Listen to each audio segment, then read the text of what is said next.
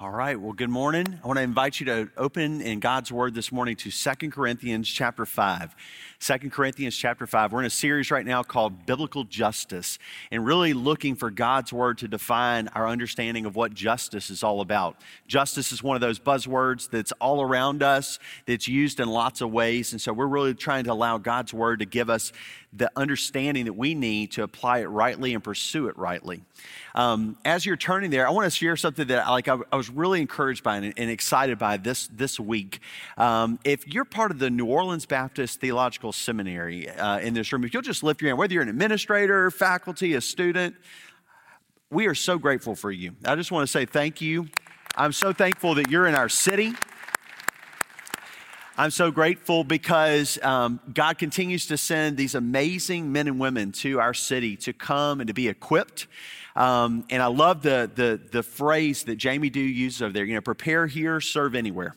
Um, and, and that's exactly what they're doing. Uh, one of the things that we have the great joy as a church in New Orleans is to have a relationship with a seminary where we get to help equip students. And so part of that equipping for pastoral ministry and all that is having these little groups, these little mentor groups. And so once a week, I get to meet with a group of seminary students who are preparing for ministry, and we talk about all kind of aspects. We've practiced doing baptisms in the baptistry, um, taking turns baptizing each other, learning that. We've, we practiced the Lord's Supper. We've done all these things. But one of the things that we, we just did this past week was we went out and we did evangelism in City Park.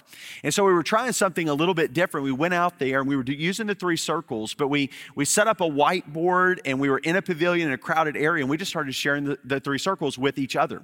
And people were kind of watching and looking all that. We were thinking maybe this might start some conversation. Well, guess what? None. Like, I mean, it was just like, we were like, okay, well, that was a bust, you know, like, let's not do that again. Um, I love trying new things. And so we were out there doing that.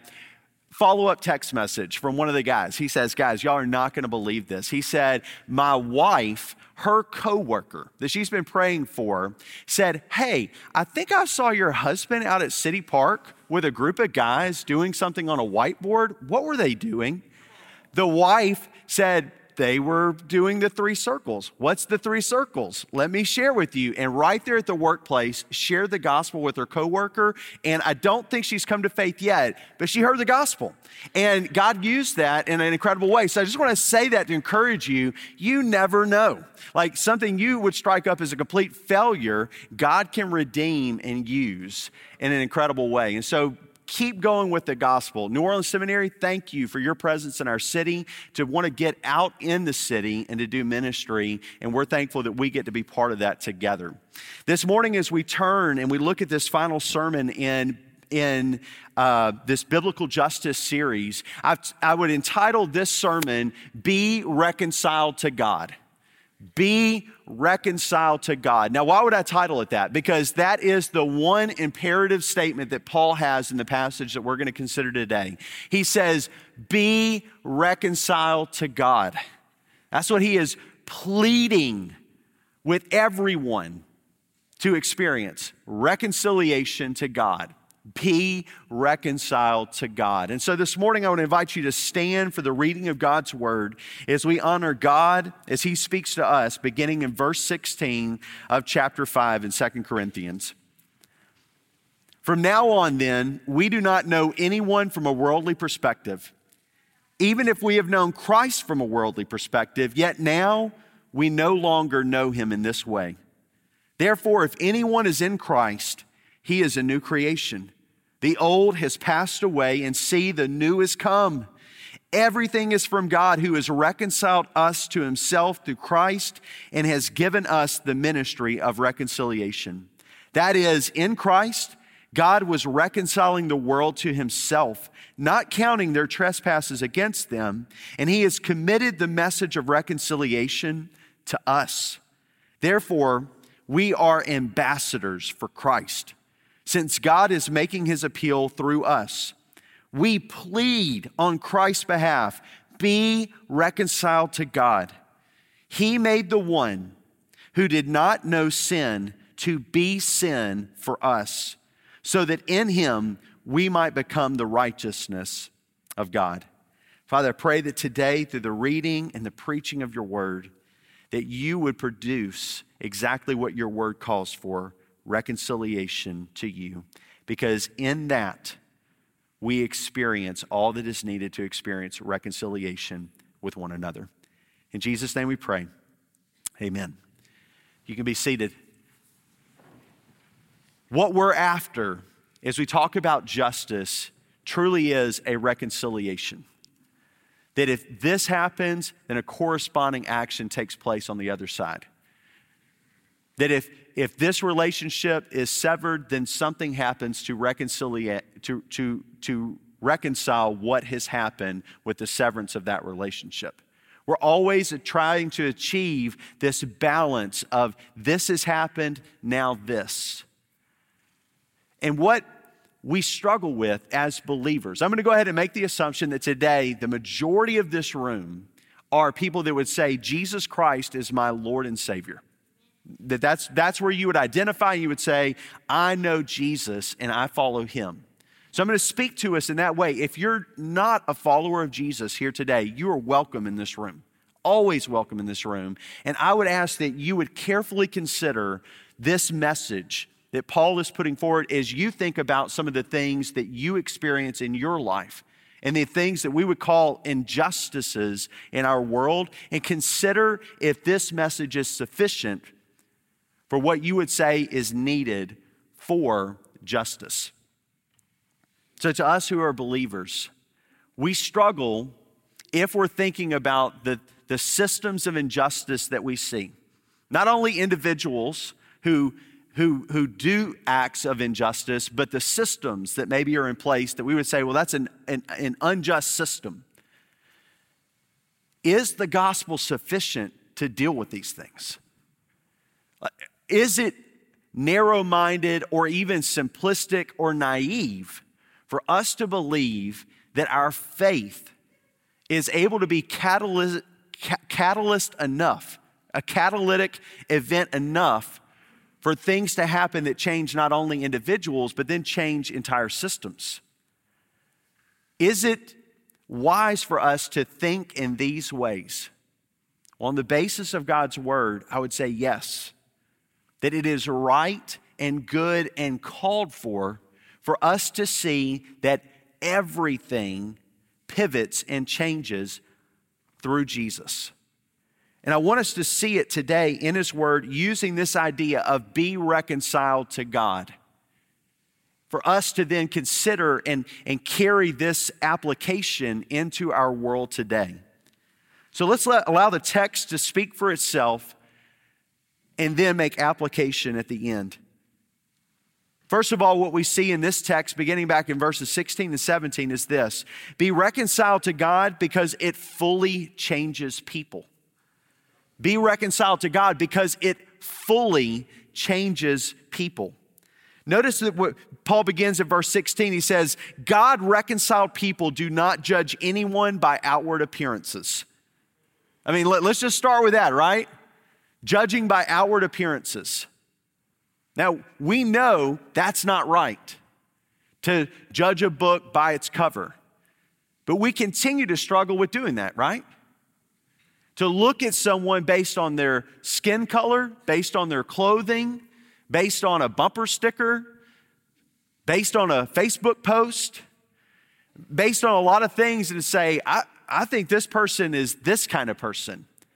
And we kind of have a system of, of, of association that we kind of roll together and we just kind of drop that person over in that bucket of, of an entire system of understanding of who they are, what they believe, how they vote, what, what, they, what they hold on certain key issues. We just kind of drop them in that bucket of identity and we move on. Now, some of that may be warranted. There may be some truth, they may identify with some aspects of that bucket, but, but how many times when somebody's dropped you in a bucket of identity did it fit completely? That everything that they assumed about you was spot on. They nailed you. Other than your spouse, people have probably been pretty wrong about that. Paul says from now on, then, we do not know anyone from a worldly perspective. What's he saying there? Literally saying, according to the flesh. We don't know anyone in this way. God reconciled people do not judge anyone by outward appearance. Now, what could Paul have judged people by? Well, there was plenty of criteria that he was judging people by that were built into his system circumcised or uncircumcised, Jew or Gentile, free or slave, male or female. These were ways that the culture in which he found himself had clearly made buckets for people that they belonged in. According to these things, you say, but well, Chad, there, there was Jew or Gentile. Chad, there, there was free or slave. Chad, there was male or female, and there continues to be male or female today. But what Paul is communicating is not that there isn't gender, not that there isn't free or unfree, not that there isn't Jew or Gentile, that those categories no longer exist, but that those things no longer matter. That's not what defines the person any longer in Christ. He is saying, I see everybody, everybody completely different now. I, I no longer make value based judgments on person just based on circumcised or uncircumcised. I no longer say, well, you know, men and, and, then women. No, I set those things aside. I no longer live, give, give um, preference to free while I overlook slave. No, I see everyone different. Everyone. As I have conversations with black brothers and sisters. That is one of the things that grieves them most in these moments is when they experience looks where they feel in that moment, warranted or not all of the time, but they get the sense, they feel that they're being put in a bucket that their concerns about racism are just completely ignored. That, that what they're saying is a problem, other people are saying that is not a problem. That dismissive attitude is wearing them down, it is wearing them out. And just like it would for any one of us, it causes frustration and it causes this desire to withdraw from those that have those looks, who, who give that sense of things. And instead, within the body of Christ, we should be the ones that show we don't look at anyone the same anymore. We see each other beautifully made in the image of God, fully redeemed by his blood. We see one another with the incredible dignity that God placed on Jesus himself. We see each other esteemed. We see each other rightly. We value one another's experiences. We listen carefully to one another. We love one another deeply. Now, if you're here today and you're saying, Chad, I'm doing that, then keep doing it. Please don't hear me popping your hand as if you're not. But if there is a part of you today that, if you were honest, said, you know, I have been pretty dismissive, feeling like some of these things are just being politicized, they're blown up, and they're all this, I would encourage you I would encourage you go to, some, go to lunch with someone who looks different than you. Ask them about their experience. Just listen. Just listen. And I promise you, you will experience a greater sympathy and empathy and union within this body than you ever would if you just assume you already get it, that you already know. So we're making application as we go. Be reconciled to God because it fully changes people. Paul continues, he says, God reconciled people see Christ rightly. They see Christ rightly. He goes on, he says, even if we have known Christ from a worldly perspective, yet now we no longer know him in this way. Well, what's he talking about there? You know, knowing Christ from a worldly perspective. Well, obviously, there were several ways that they could have known Jesus from a worldly perspective as a Jew. Number one was as a fellow Jew that they considered Christ esteemed because he was of the circumcision party. We, we, we know that, that he was circumcised. We, we know that he was circumcised on the eighth day according to the law of Moses. These things are recorded in Scripture, and so he is in that group for Paul, and he could know him in that way. Jesus could have also been known in the flesh according to who his parents were, and well, that was a little dicey. There was some speculation that God was his father, but everybody knew that Joseph was his father, and that things got a little out of order there. Before they were married, she was found to be with child and had a child. And so he could have been known according to the flesh in that way. He could have been known according to the flesh by other people just as like being a really good guy, like somebody that was easy to follow, easy to listen to, definitely somebody that did good things for people. And so known him from this moral perspective. Paul reveals that he actually knew him from the flesh as a threat, as one who came in and disrupted what was the truth for God's people. In fact, Paul, previously Saul, was so committed to knowing Jesus from the flesh that he persecuted those who knew Jesus as king because it was a threat. It was this it was this errant belief system that was threatening the Jewish faith. And so he held the coats of those who stoned Stephen. But then he says, But if, if I knew him by all of these things, by his Jewishness or the scandalous birth story or by his morality or really even by his beliefs. I no longer know him in these ways. I know him as king now. You see, we do not see Christ as a Jew. You know, that's a, a belief that has crept in within evangelicalism.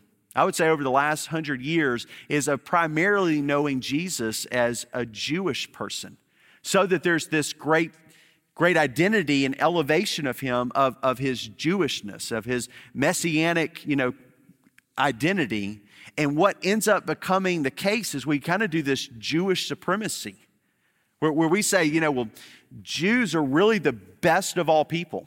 I mean, Jesus was a Jew. And so we kind of do this Jewish supremacy, and Paul would say, that is not the case. That is not the case. We no longer see people in that way. We no longer elevate Jew over Gentile. We do not see Christ as just a good man. That would be moral supremacy. You know, that's the, the common refrain today in our own culture is, you know, like just, just be like Jesus. You know, Jesus did good things, but Jesus also walked on water. Jesus was able to speak to storms and calm them. Jesus was able to forgive sins. Jesus was able to just speak and it would happen. All of these things. And there's a great movement among Christians that are like, you know, that's the power of our words, you know, like the word faith movement. If you just believe it and you say it, then it will happen. You know, it's interesting that that's not what we see manifest in the scriptures. That's not the application that we see the disciples applying. It's this radical, better watch your words because anything you say is going to happen because now you have the, the, the verbal authority of God. So be careful what you say. Instead, what we see them is humbling themselves and crying out to God to do what God alone can do. We do not see Christ as just one of many gods. That would be Hinduism or Mormonism or Jehovah's Witnesses.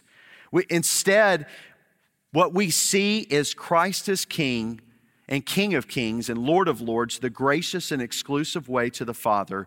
God reconciled people, verse 16b, is we see Christ rightly. If we have known Christ from a worldly perspective, yet now we do not know him in this way.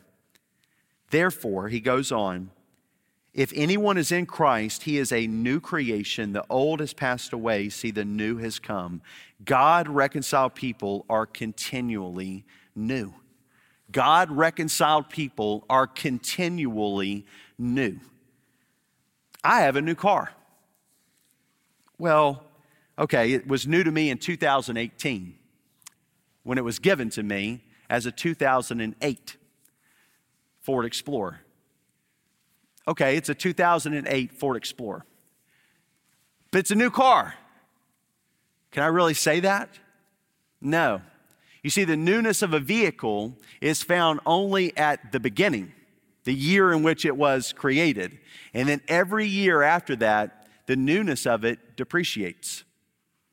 Until recently, when used car prices spiked.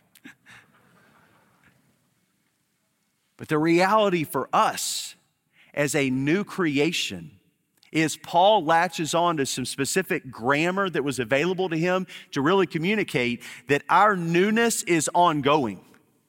It, it, our newness stays new. We can't look back and say, well, you know, I was, I was new when I was 16. It was a new creation. I'm not so new anymore.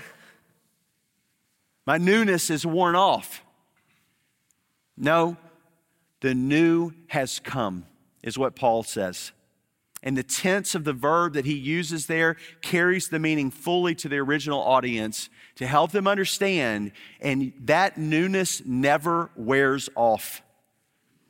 You have not been created new in Christ to then become old again. To go back to the old ways, to the old ways of thinking, the old ways of living. You have been made new in order for that newness to be on display every day. You see, when anytime somebody gets something new, like a new car, I like to go outside and just look at it. I'm going to check the mail again. Just didn't you just? I know, but I just want to check it again.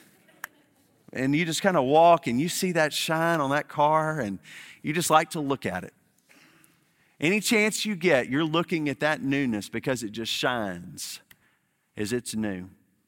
Brothers and sisters, we are supposed to shine like stars in the universe. I love that our pastor emeritus, David Crosby, that was one of the, the things that really captured his pastorate. And it's something that's supposed to still characterize us today. We are supposed to shine, brand new, made new, whether you've been walking with the Lord for a minute or for the last 80 years. You are supposed to shine new revealing that you belong to Him. Therefore, if anyone is in Christ, he is a new creation. The old has passed away, done, and see, the new has come. And that newness is still on effect. This reconciliation to God that fully changes people is something that changes us to the uttermost it changes us in the deepest ways that we need changing. You see, when Paul goes through here and he communicates about this newness of perspective, I mean, think about just how liberating it is to see things rightly. That was one of the first fruits in my own life when I became a follower of Jesus Christ. I had the wrong view of my great grandmother. Momo Munzie is what we called her. Except we kids called her Old Momo because she lived with my grandmother, and there was Momo and then Old Momo. And that's what we called her. And I wish that I could say we treated her with the respect that she was worthy, but we didn't. We tormented her at times and her little dog, her little chihuahua. oh, it wasn't that bad. You know, we didn't, we didn't harm the animal, okay? Let me just say that we just would put our foot by him and he would bite our shoes, you know, so. But when I was born again, and I grew up poor, I shared this with you guys. We drove this really, you know, like rundown vehicle that was kind of embarrassing when you're in high school to get picked up in. And then my, my on Muncie, she had really big white hair that kind of just was out everywhere. And, and, and so your worst, I mean, like just you know, you're just like, oh, as a, as a high school freshman, you know, to have to get picked up in front of school in this really rundown, like it was wrecked on one side. We didn't get it fixed. I mean, it was just like, oh, so bad. And then Momo Munzie was in the front seat because, you know, you want to ride shotgun, but you know, you got to get in the back. And, and your great grandmother's in the front seat. And everything about that moment for me, this is like right after I became a believer, should have just like sent me to the ground. Like, please don't let anyone see me, especially any girls, you know, like, and just climb in and slink down to the floorboard and be like, go, go fast. but I am telling you, God changed the way I saw my, I delighted in that moment where everything about the world should have been like, hide, hide. I was like, Momo Muncie I even remember being like, what is this? Like, what is this new love for my great grandmother? And can I tell you that that love never diminished until she died? I had a love that was not there before to rightly view my great grandmother who, after several years of my mom faithfully witnessing to her, came to faith in Christ before she died. God changes us. Not because he's like, I've, I've saved you now to go read a book about how to be right. No, he reaches in and changes you.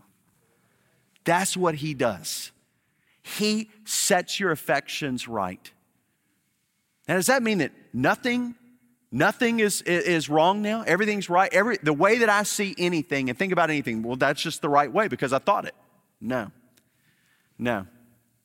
That newness has become new.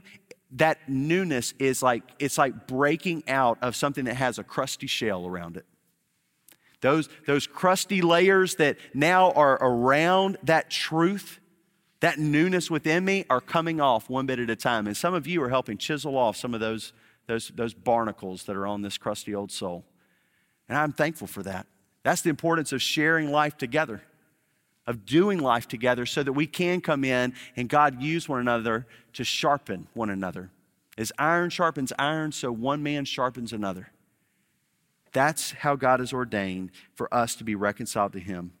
Second, what we see as we continue to go through this passage is that, that we should be reconciled to God through Christ alone. You see, this big deal is made about how God changes people to the uttermost. But this is where we get a little antsy. Is, is it really just Jesus? Is it really just Jesus? Is God really ordained that just Jesus would be the way? I want, I want us to look at the passage and I want us to consider carefully what it says. Now, first, in this first reading, what I want us to do in verses 18 and 19, I just want you to keep your eyes on God. Just keep your eyes on God. So let's walk through it together, okay? Everything is from God, okay? Everything is from God. Now, is he talking about just like, you know, is Paul just moved into this cosmological argument where everything is from God? No, it's in the application of this newness. Everything about that new creation that you are, everything about that newness that is going to keep shining in you is from God. So don't remove that, that statement of Paul from the context. He's talking about this new creation that God has done. Everything is from God who has reconciled us to himself Okay? So God has reconciled us to himself through Christ. Second. Third, God has given us the ministry of reconciliation. And has given us the ministry of reconciliation. Moving into verse 19, God had, was, was reconciling the world to himself in Christ that is, in Christ, God was reconciling the world to himself. So again, God doing this work. Then it goes on, and God's the one being modified here. God not counting their trespasses against them. So God's no longer holding our sins against us. And then God committed the message of reconciliation to us. So, seven times, like God is being talked about in this passage. So, did you, did you see God? Did you see how God was working in this passage? Did you keep your eyes on God? Okay? Now, with that in mind, I now want you to look for Christ in these two verses. So let's look and see. Starting back right back at verse 17, because that's the context that bleeds into this one. It says, If anyone is in Christ, he is a new creation. So he starts off there, like if you're in Christ, you're a new creation. He, he doesn't speak of any other ways of becoming a new creation other than Christ. Moving into verse 18, Christ is the means of reconciliation. Look what he says everything is from God who has reconciled us to himself through Christ. So Christ is the means of the reconciliation that God does. Keep going. And has given us the ministry of reconciliation. So Christ is the content of the ministry of reconciliation. I mean, how do we become a new creation? How are we reconciled to God? Only through being a new creation in Christ. Okay, so we're seeing Jesus a lot here. Keep moving down into verse 19. That is in Christ, which is a favorite statement of Paul. I mean, he uses it over 160 times in his writings. In Christ, in Christ, in Christ. He says that is in Christ. God was not recon- God was reconciling the world to himself. And so Christ is the location of the reconciliation with God. You're only reconciled to God in Christ. Christ is how our trespasses are no longer counted against us. That's what, that's what he's communicating. It's only in Christ that God no longer holds your sins against you. And then he goes on that Christ is the content of the message of reconciliation which God has committed to us. Again, how are people reconciled to God? Only through Jesus and what he has done. And then finally, as ambassadors for Christ, moving into verse 20, as ambassadors belonging to Christ, God makes his appeal through us. You see how many times we saw Christ in these verses? You know, it's, it's almost like everywhere we see God, we see Christ. And everywhere we see Christ, we see God reconciling a lost and sinful world back to himself in a loving, in a loving relationship through Christ. Don't miss it. The reason you see God and Christ so closely bound there is because they are inseparable as it relates to your salvation and your reconciliation. You can't be reconciled to God without Jesus Christ. And you cannot be ministers of reconciliation, ambassadors for Jesus Christ without God. You're dependent creatures. You and I are dependent on God for reconciliation, which He has made available in Christ. And then we look to Christ, who increases our dependence on God as we go out with this ministry of reconciliation.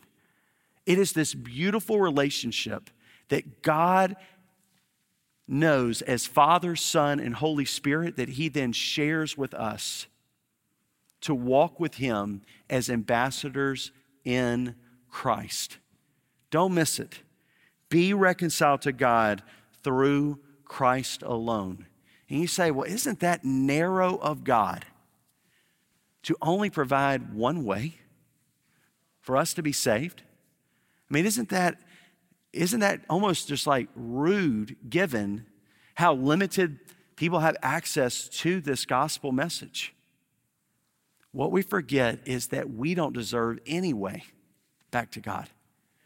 You see, that's the message that the gospel begins with is that we are broken. We are sinful. We don't deserve a way back to God. If you think you deserve a way back to God, you don't understand just how bad you are. You don't realize how sinful you are.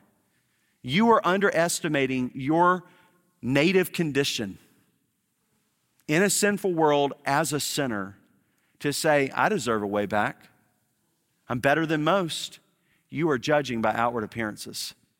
You are in need of this message of reconciliation that changes the way that you view people. Because when you rightly come in to the faith, you begin to say, like Paul, I'm the chief of sinners. I'm the last one. I, am the one who is deserving least of his grace. And that changes everything about the way you relate to others. Be reconciled to God because it fully changes people. Second, be reconciled to God through Christ alone. But then Paul ends here be reconciled to God that justice may be done. Be reconciled to God that justice may be done. Look how he concludes. Therefore, we are ambassadors for Christ since God is making his appeal through us. We plead on Christ's behalf, be reconciled to God. And then this key verse He made the one who did not know sin to be sin for us, so that in Him we might become the righteousness of God. Now,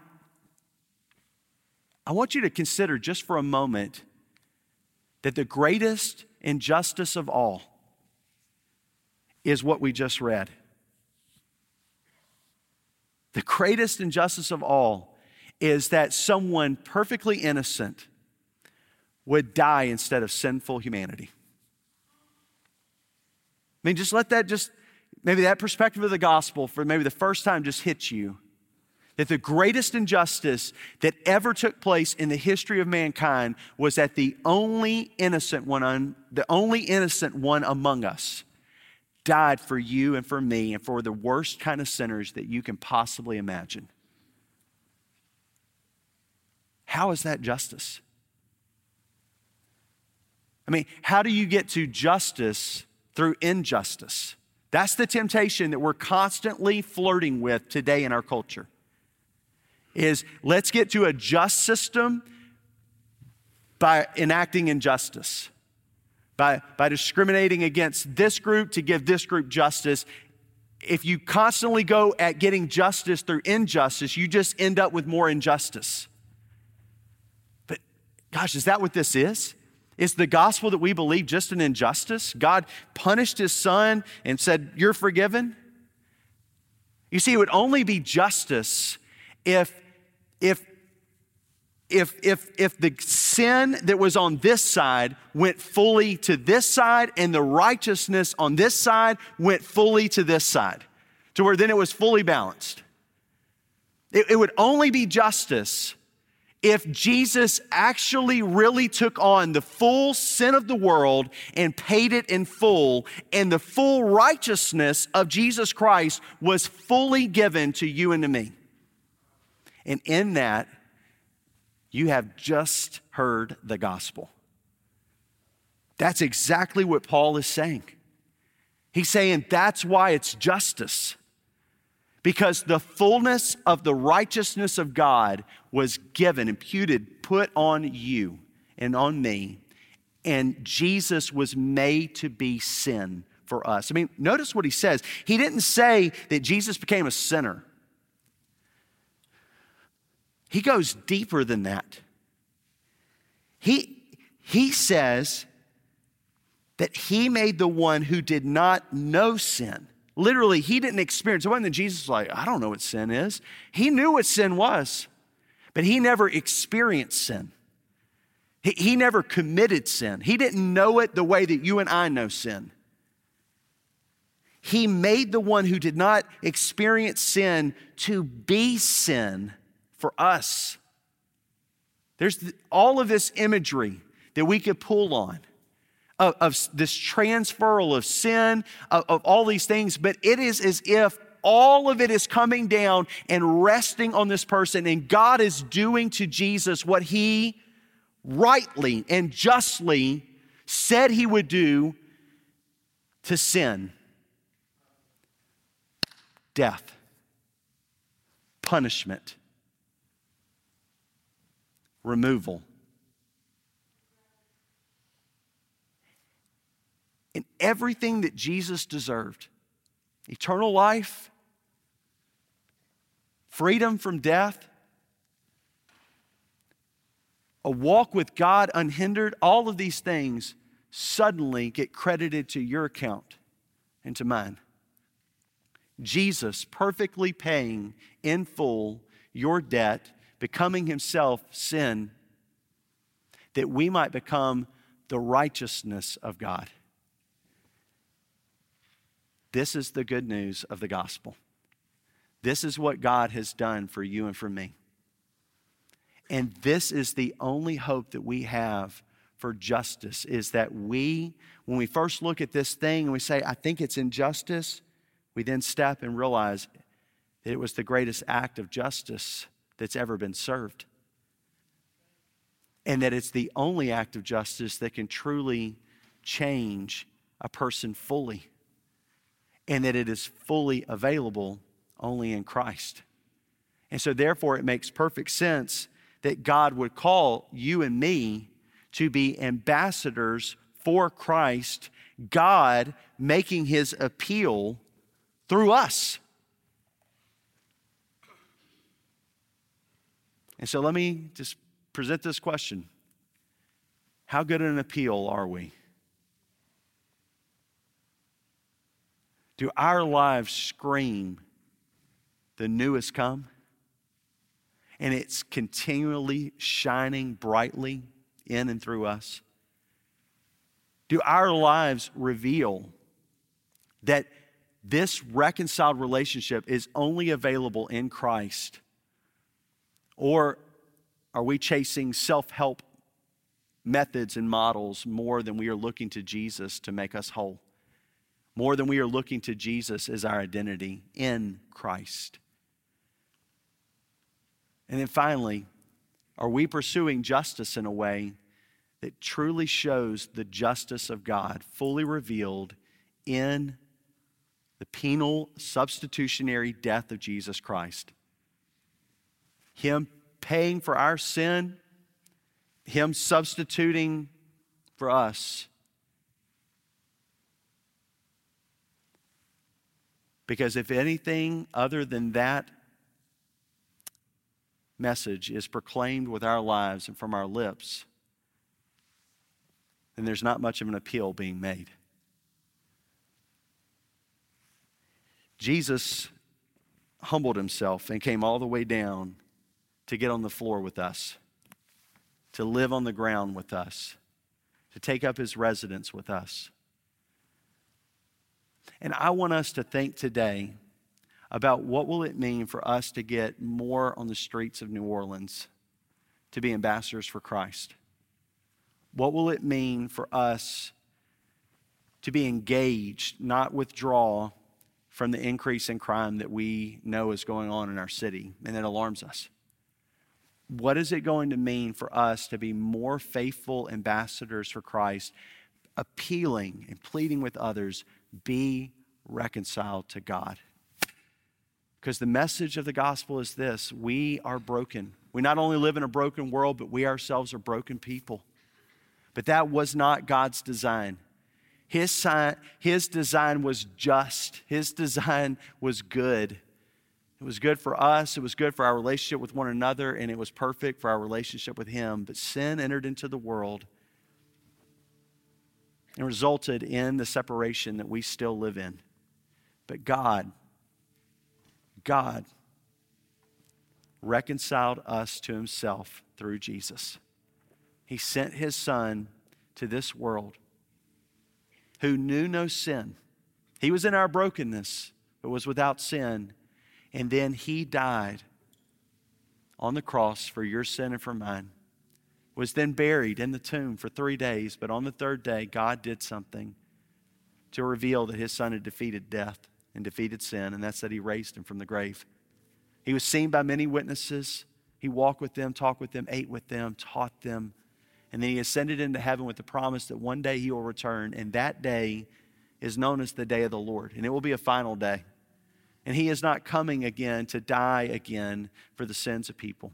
He's not coming again to walk in a way that, that shows us the way we should go. It's not to do a repeat of the Gospels, it is coming to be a day of judgment.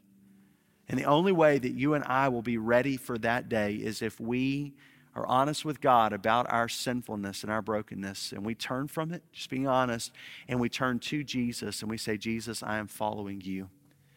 Jesus, I am giving you my life. Please forgive me of my sin and come and live in me. The Bible says that when we do, the old is gone, the new has come. And we become a new creation in Christ, growing in our relationship with Him. And so the question becomes to each one of us Are you near God's design because you have turned from your brokenness and sin and trusted and followed Jesus alone for salvation? Or are you still in your brokenness and sin? This is the message of reconciliation. And while it may seem foolish to apply it to matters of injustice, foolish to apply it to matters of systemic injustice, it is what God has ordained to fully change everything. This is God's plan. Will you trust Him? This is God's plan.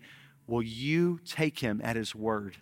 for the things that you face, for the systems that you see, that you're keenly aware of, that you want to see justice done, will you take him at his word and then go and be ambassadors for Christ? Acknowledging that we must be reconciled to God. That's what we're all longing for. It's not just just systems, but reconciliation to God. And that is what we're most longing for. That is what we most need. And as that permeates a culture and a people, things change. Everything changes because everything is from God. Father, I pray that in this moment, for the one who maybe for the first time is hearing the gospel and understanding what it is that you have done for us, by causing him who knew no sin to become sin for us, that we might become the righteousness of God, that they would believe in faith that Jesus died for them, that he perished on the cross for them, and that they would confess their sin this morning and ask Jesus to come in their life. If that's you today, just pray a prayer like this God, I admit that I am a sinner and that I am in need of forgiveness. And I believe that you gave Jesus to die on the cross for me. And so today I give you my life. I ask for you to cleanse me completely and to make me new. And I give my life to following you. In Jesus' name I pray, amen. If you prayed a prayer like that, I want to encourage you that prayed in faith, that marks the beginning of a new creation. The old is gone, the new has come. And that's something we can celebrate. This morning, I want to invite everyone to stand as we worship in response to the gospel message, as we admit to God our neediness, as we worship Him in spirit and in truth.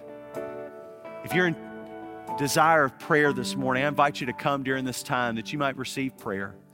But for every one of us, let us worship in response to the message of God's Word.